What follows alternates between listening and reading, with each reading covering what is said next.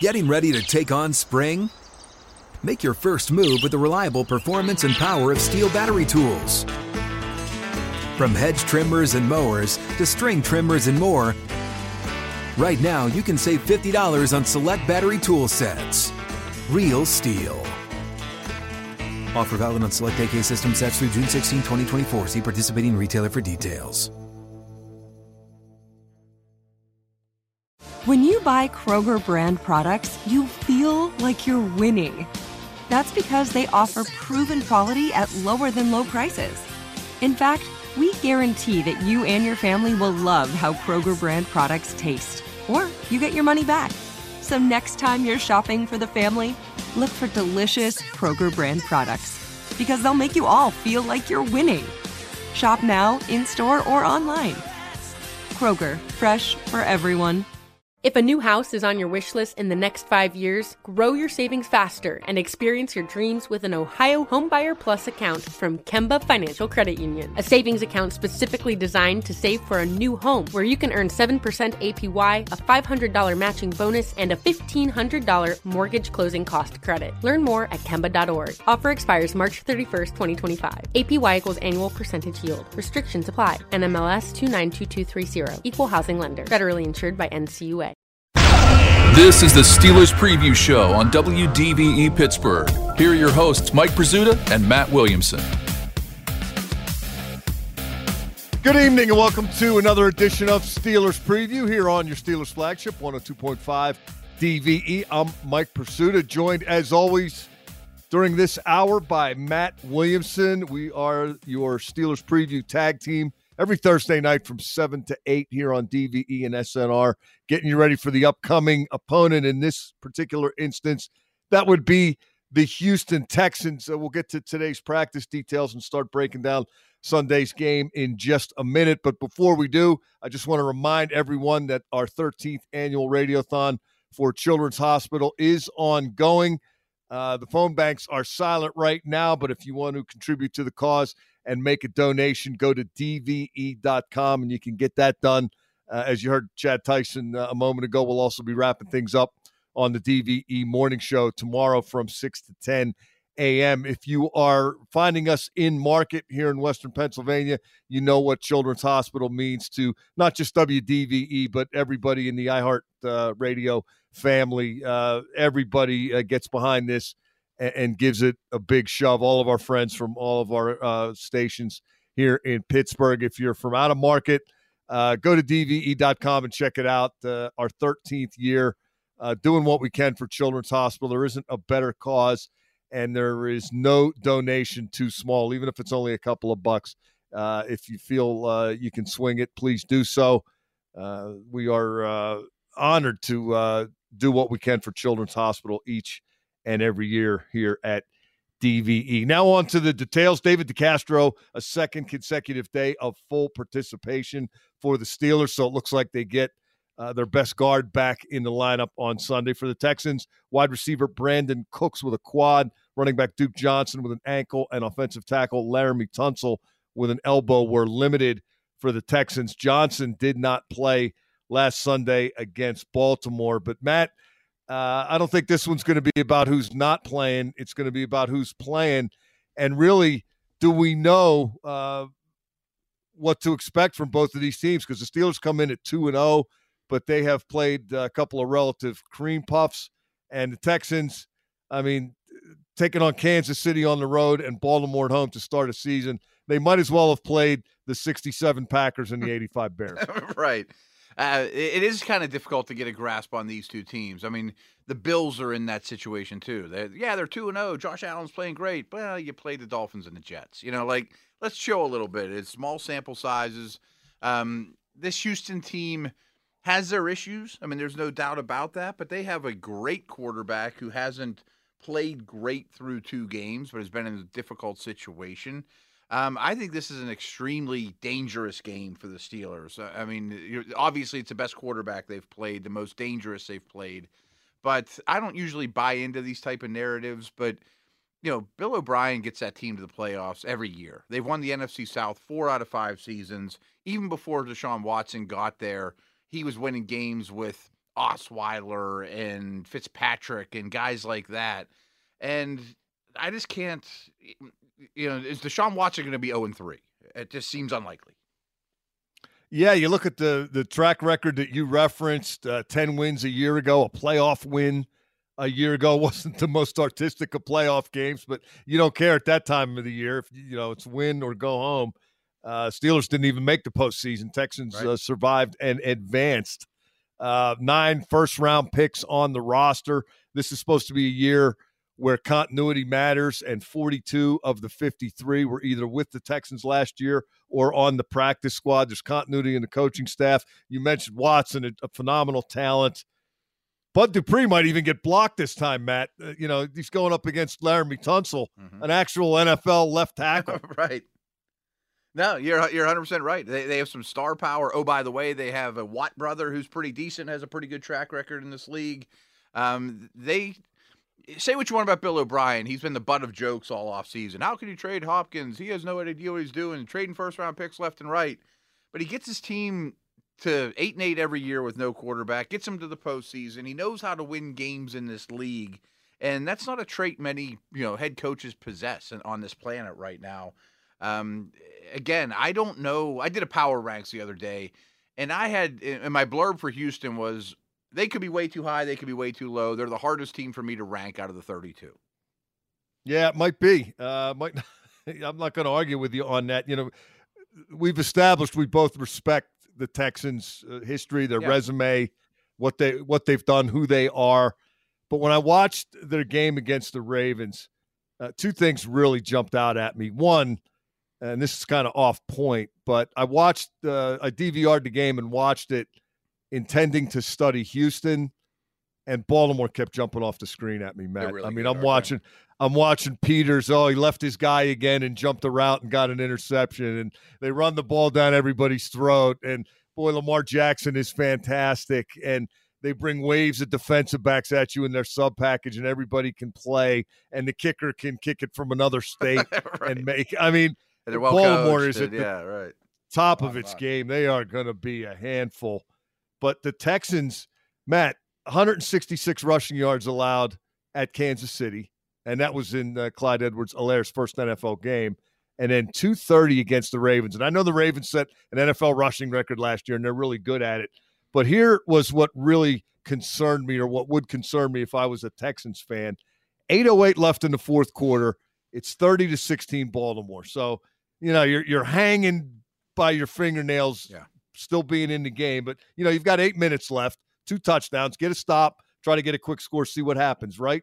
Instead, the Ravens get the ball and they run it 12 consecutive times for 63 yards. There's seven yards of penalty in there because uh, the rookie uh, Ross Blacklock lost his mind and got thrown out of the game, right. probably because he got tired of watching Baltimore run the ball on uh, Houston and uh, the Ravens end up getting another field goal. It was one of those just soul stealing drives where the Texans know they're going to run the ball. They got to get a stop, right?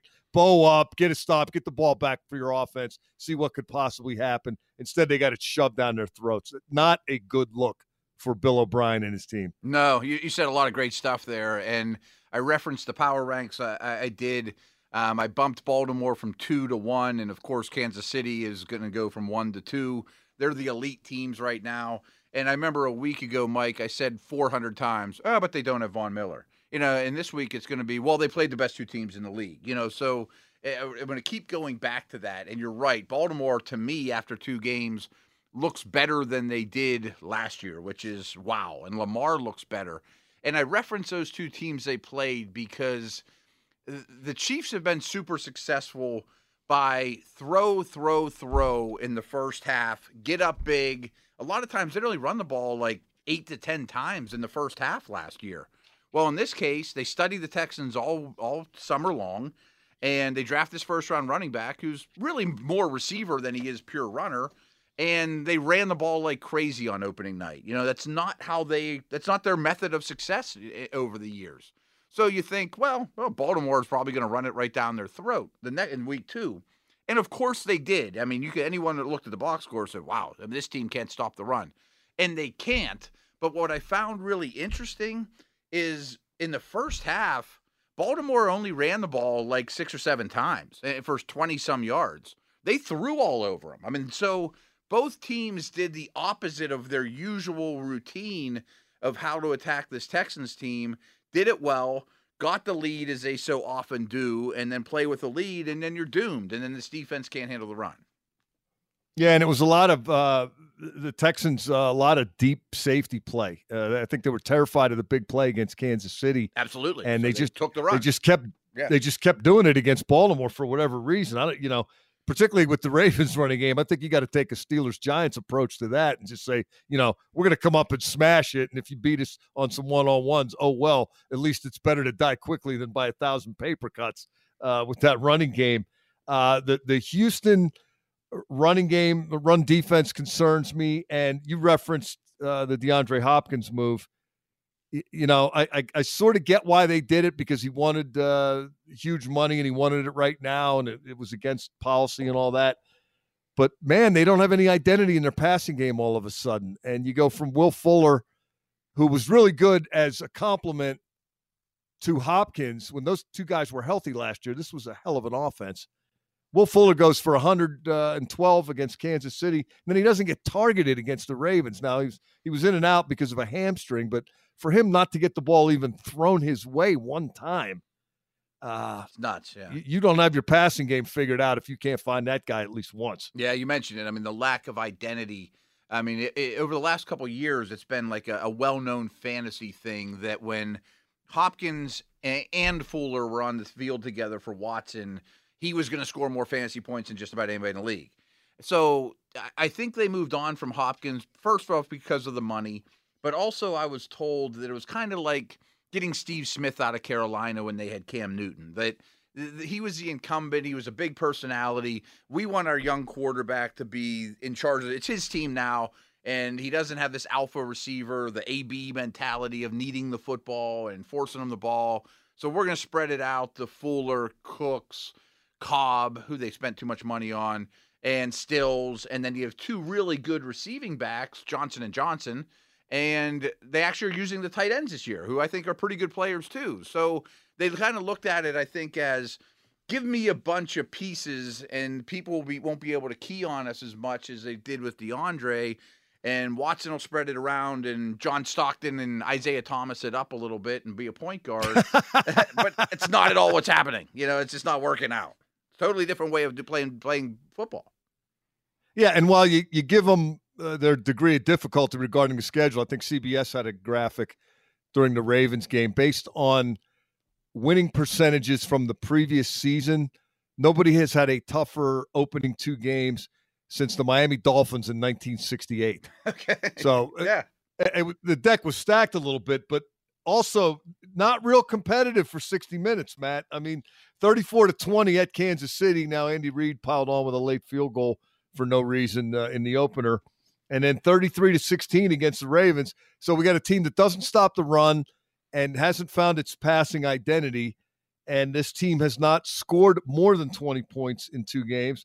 And it has not failed to give up at least 33 in two games. That's uh those aren't the kind of numbers that uh, portend great things moving forward. No, it sure doesn't. And uh, we very much, you know, after 16 games, we might write the book of the Texans as, wow, this was a pretty high quality team that just faced by far the best two teams in the league. That was, you know, like when, I was growing up, Niners and Cowboys, Aikman Young, are destined to play each other, and the winner was going to the Super Bowl. And it's the Chiefs and Ravens and then 30 other teams. I mean, maybe that's how this season goes. And from this point on, the Texans win 60% of their games and are a quality football team and just got beat by the two biggest bullies in the league. But you're right. I mean, I, I think that even just looking at them on paper, there's not a lot of strengths. And, you know, you mentioned their identity. Eh, eh, I don't know how familiar you are with this, but I want our listeners to know because this is kind of mind boggling to me. Is through two games, they have only called one design quarterback run for Watson.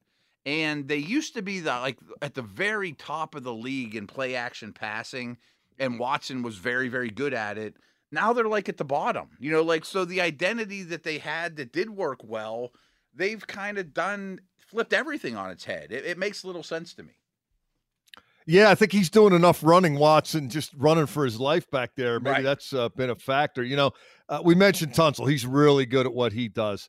Uh, the other tackle is, is a guy uh, by the name of Tytus Tytus Howard, Mhm. who was a first round pick last year from Alabama State, not Alabama, Alabama State.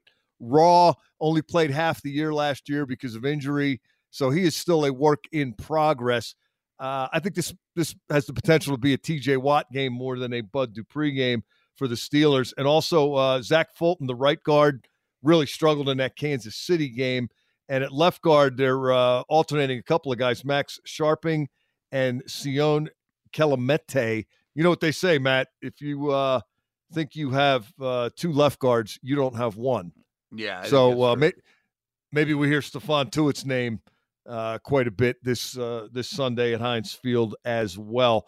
Uh, kind of a little bit different circumstances, but I still think the matchup up front favors the Steelers' uh, defense to Houston's offense. Favors the Steelers significantly. Yeah, uh, the center's a decent player. Um, Watson, as is the case with some of these guys. I mean, this was really, really true for Wilson early in his career in Seattle. Everyone just said, "Boy, his line stinks." But if you hold the ball four or five seconds, you're going to take more sacks than the average quarterback, too. You know, and part of that is because he'll hurt you so bad late in the down because he's such a playmaker behind the line of scrimmage. Um, he's had some terrible lines in Houston. I do think this is the best one he's had yet. A lot of that's because of they trading two first round picks for Laremy Tunsil. It better be an upgrade, but it's not a high end unit. And you're right. I mean, TJ Watt versus Howard absolutely favors the Steelers.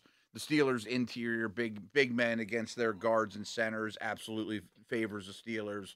And again, he's going to hold the football. But the Steelers bring so many people now. Their blitz percentage is so high, and the people chasing these quarterbacks are every bit as athletic as Watson. I mean, I, I don't see him running around like crazy for five and six seconds behind the line of scrimmage with five Steelers chasing him. Yeah, that blitz percentage you referenced, uh, it's only 61.7%. It's insane. Second in the NFL is Miami at 47.5. That's according to ProFootballReference.com. Uh, that uh, that's a site that uh, football writers hold in biblical regard. everything's on there if you can only find it. Last year, the Steelers were blitzing at a 36.9% rate, so they're bringing it this year, and it's been working. We'll see if it works again on Sunday. A lot more to get to tonight.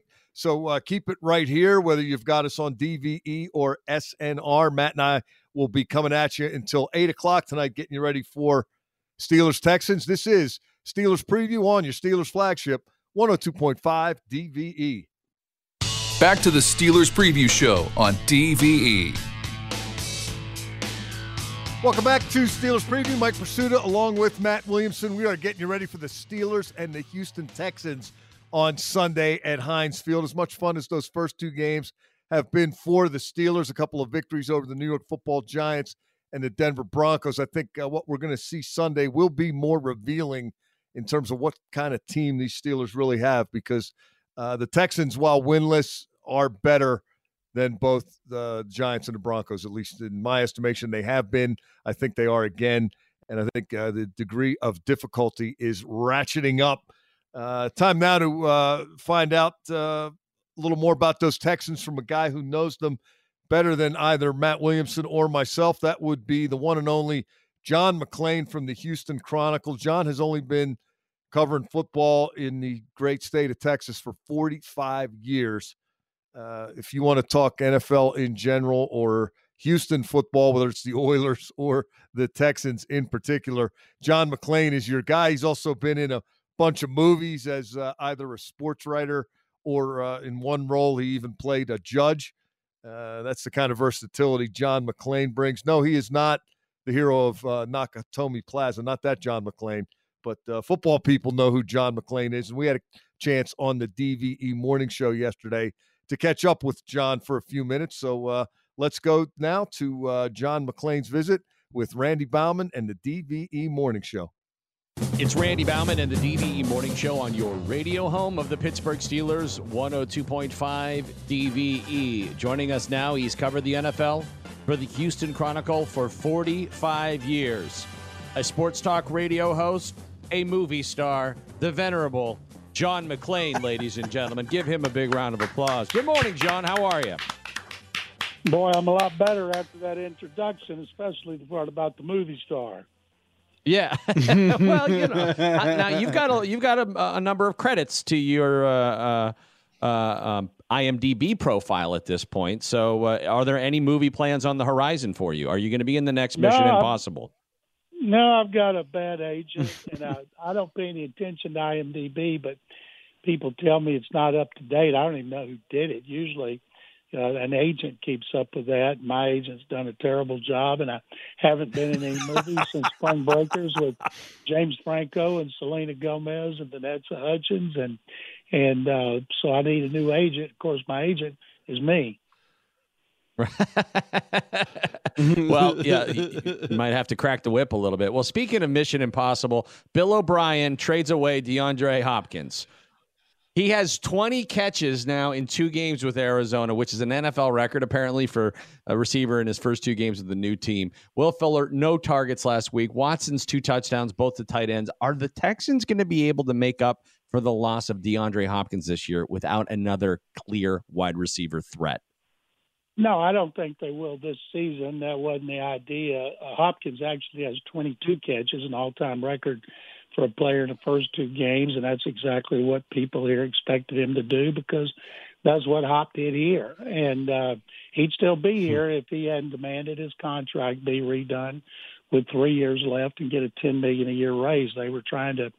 They had to re-sign. They wanted to re-sign Deshaun Watson. They thought that was imperative, and left tackle Laremy Tunsil, and they just weren't going to do it. Had he waited another year, they would have redone it with two years left. And uh, but he insisted. He had talked about it to us off the record quite a bit for the last year. And uh, so they had only redone one in team history with three years left. That was Andre Johnson. And it was a, an unfair deal because he didn't have a good rep at the time. And Bob McNair told general manager Rick Smith, you need to redo that and be more uh, fair in the next one. And so they redid Andre Johnson. And they redid J.J. Watt with two years left, and left tackle Duane Brown came in and won his done. And Rick Smith, the GM, said, We redo him with one year left. And he said, Well, you did it for Watt.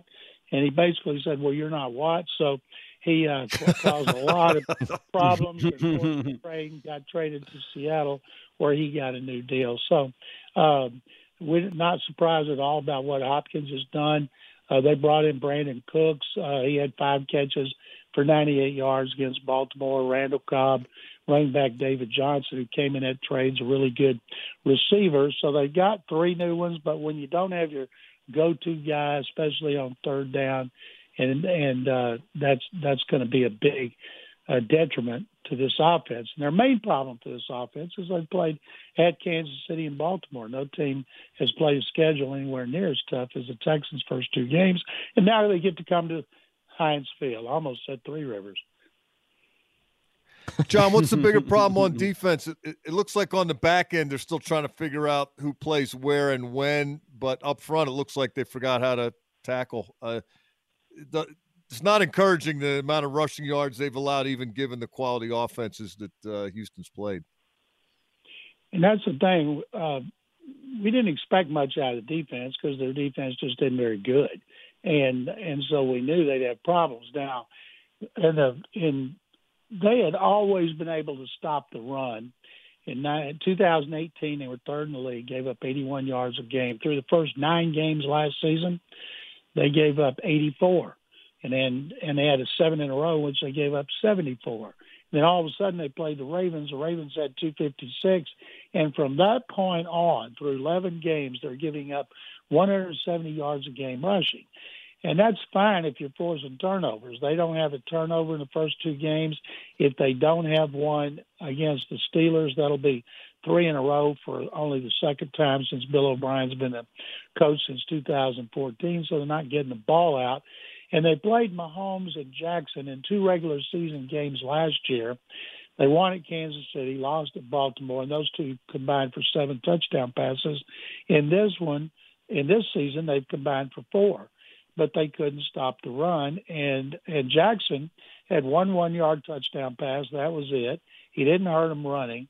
Uh, the running backs hurt him running, especially in the fourth quarter when they rushed for 153 yards, including five explosive runs. So I would imagine the Steelers will come out and try to establish a run. Texans did well for three quarters against the Ravens, and then when Baltimore got ahead and just pounded the ball, they killed them in the fourth quarter. So it's it's not hard to see what the strategy will be, uh, because until the Texans prove they can stop it, that's what they're going to get. All right. Well, then on the other side of the coin, there, the strategy defensively for the Texans, they don't have to face a mobile quarterback for the first time this season. You know, Big Ben, uh, he's a future Hall of Famer, but he's not Mahomes or, or Jackson when it comes to being able to to be a threat with the run. Are we going to see the Texans just try to attack Big Ben? Well, I would imagine they'd be stupid if they didn't. They had four sacks on Lamar Jackson, two by J.J. Watt. They had one in the first game, and so the pass rush looked better. But the fact is, uh, the defense is just not very good. The secondary, Mike mentioned about moving a lot of guys around in the secondary. They've got uh, two new starters. They've moved a corner, Lonnie Johnson Jr. in his second year to be a backup safety as well. So they're shuffling parts, but to me, the secondary hadn't been the issue. They haven't been beaten down the field. Mark Andrews had one catch. Last year, he killed them. First game against Cleveland, two touchdown catches. They did a really good job against Andrews. Uh, Lamar Jackson had three explosive plays, same as Deshaun Watson did. It was the running game that killed them. So their pass defense has not been bad, but they couldn't they couldn't stop a clock. And uh, when it comes to the run, and then on offense, they just they're out of sync and discombobulated right now. And that to me has been much bigger disappointment than the defense. John, you've been involved with the uh, Pro Football Hall of Fame for a long time uh, throughout your storied career. Uh, can you assess uh, the chances that Bill Nunn gets in? I would think Bill Nunn is a lock. I'm on the I'm on the regular section committee, senior selection committee, coaching section committee, and when we nominate a senior or a coach or a contributor, they're a lock. The only one that wasn't was Paul Tagliabue. Now he got in. I was on that uh, Centennial Committee uh, last year that celebrated the 100 year anniversary, in which we put 13 in, and and uh, so Bill Nunn is a lock. He's going in. Another Steeler. I was glad we got finally got Donnie Shell in there too. Now, eventually, I'm hoping we'll get in L.C. Greenwood. John McClain, 45 years with the Houston Chronicle, covering the Houston Texans, the Houston Oilers. Hey, you know, it's forgivable that you say Three Rivers. I mean, we still say stuff like that around here. We never let go of the well, past. good. I don't feel so bad then. I know you got places to be. Thanks for making time for us this morning, John. We always appreciate it. Hope to talk to you again in the future and continued success. We'll talk to you soon. Guys, it's my pleasure. Thank you very much. Have fun this season and stay safe. You know, I've done, I've known John McClain for about 32 of his 45 years uh, with the Houston Chronicle, and he is one of those guys that uh, such a character and yet a wealth of information. Uh, great to hear his breakdown of the Texans. Great to hear him say Bill Nunn is a lock for the Pro Football Hall of Fame, and great to hear him say that LC Greenwood belongs as well. It's not just uh, people in Pittsburgh or who are associated with the Steelers who think that. There's a guy who's on the committee, and uh, maybe someday uh, you never know. When we come back, we're going to welcome Merril Hoge to the show. Merril, uh, a regular guest with Matt and myself, and he's going to break down the Steelers for us. And as we continue getting a handle on the Texans at the Steelers on Sunday at Heinz Field with Matt Williamson, I'm Mike Prisuta. You're listening to Steelers Preview right here on your Steelers flagship 102.5 DVE. Back to the Steelers Preview Show on DVE. Welcome back. Mike Prisuta and Matt Williamson with you until 8 o'clock tonight here on Steelers Preview on your Steelers flagship 102.5 DVE and SNR. We're getting you ready for the Steelers and the Texans on Sunday at Heinz Field. No better guy to do that than our regular guest here on Steelers Preview, Merril Hoge. But Merril, before uh, you start breaking down uh, what that uh, Denver running game did to the Steelers defense, you got to give us some details about the mighty – bull elk and bear hunt in New Mexico. Uh, we're on the edge of our seats.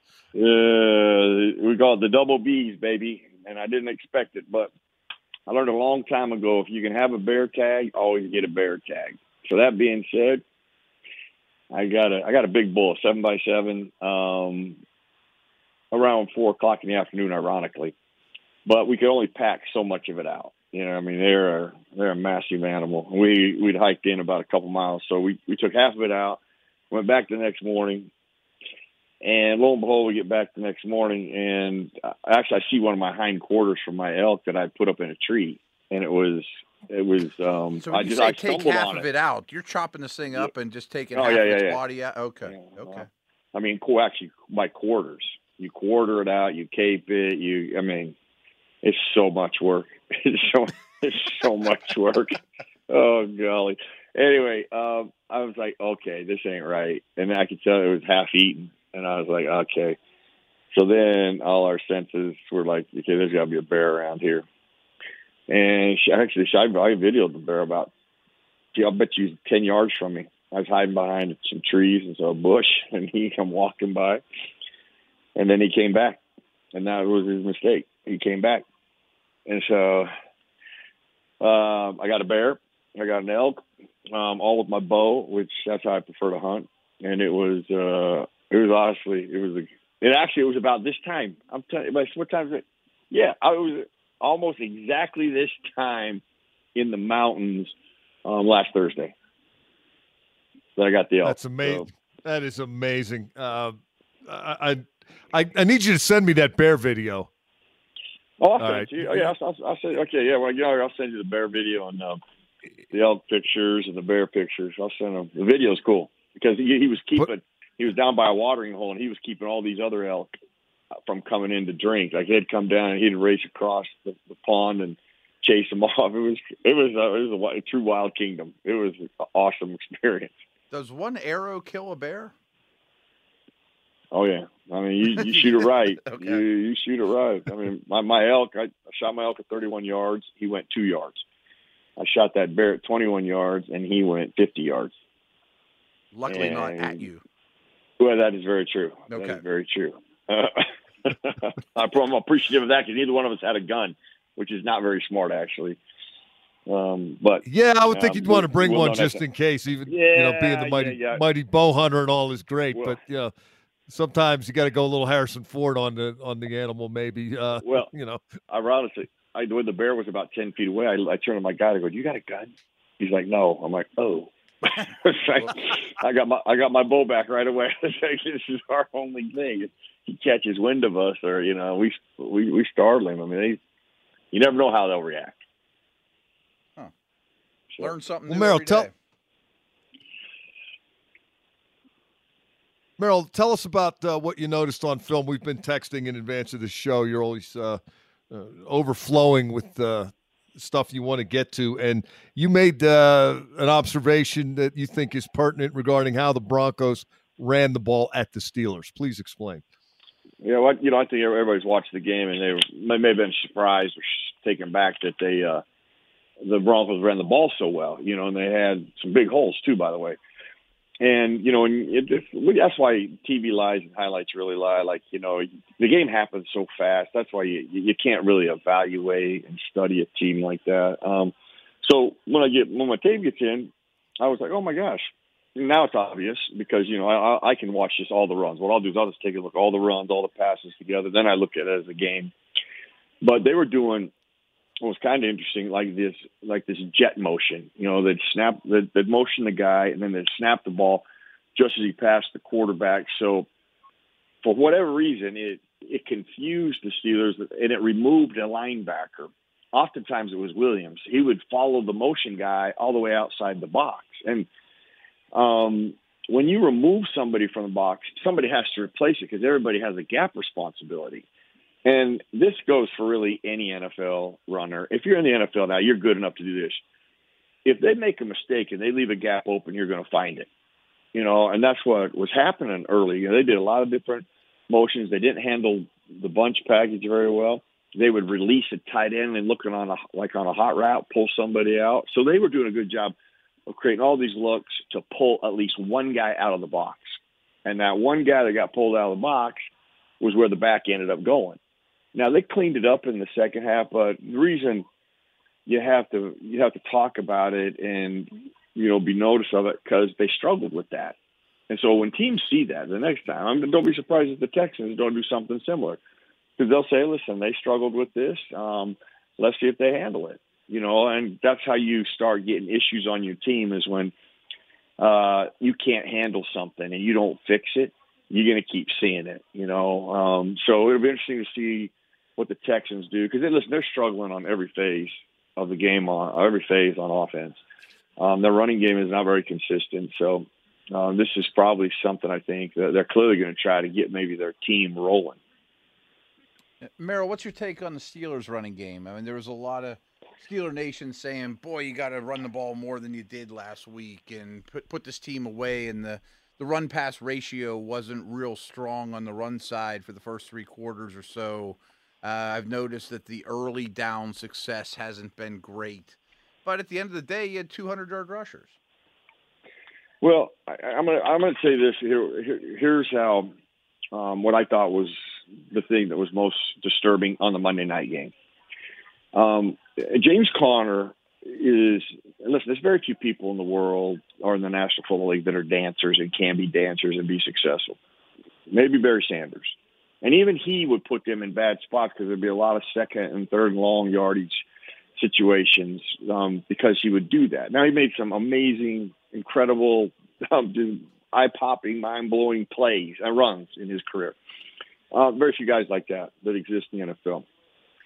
Um, and Monday night he didn't. Com- and you I think as a running back, you have a job. Your your job is to complement what they do up front. Um, if you're going to give me a crack, then I got to get a yard. If you're going to give me a yard, I got to get two yards. You know, um, if you get me untouched for five yards, I better break a tackle and make 10, 15. Now, against um, uh, last week, um, what I thought James Conner did a great job of against the Broncos is he did that. He was decisive. He got a yard. He got two yards. You know, people go, "Oh, he got all his run his yards on that last run." Well, that's a product of doing it right the entire game. Now, granted, it was blocked beautifully too. Let's not ignore that. It was. I mean, they. I, can't remember who was pulling, but they logged. They got kickouts. I mean, then he then he breaks a, an arm tackle and and he was off to his races. I mean, that. I think it was Feiler and Watt. Get better. Yeah, and I so yeah, was blocked blocked beautifully too but he complemented what they what was happening up front, where he didn't really do that on the Monday night game. And I kind of saw a little bit of it last year, you know, and that's not how you have success in the NFL. You know, I tell people all the time in national in college, and this is where a real problem with evaluating running backs can be. In college, you play on the perimeter. Oftentimes, my guy's faster than your guy. Um, we're better than you, like seventy percent of the time, and you know, especially when the big colleges. And we can play like that. I will play on the perimeter. I can outrun you. When I get to the NFL, we move the hash marks in closer, and now we it's a fist fight at, at the 50. It, we play in the middle, and you got to have the ability to start, stop, and be decisive. And if you can't and you don't have those things, you're going to struggle in the National Football League. Um, his name is escaping me, but the Denver Bronco running back who came from Wisconsin, um, San Diego. Um, Melvin Gordon. Yeah, yeah, Melvin Gordon. Okay, Melvin Gordon is a great example of that.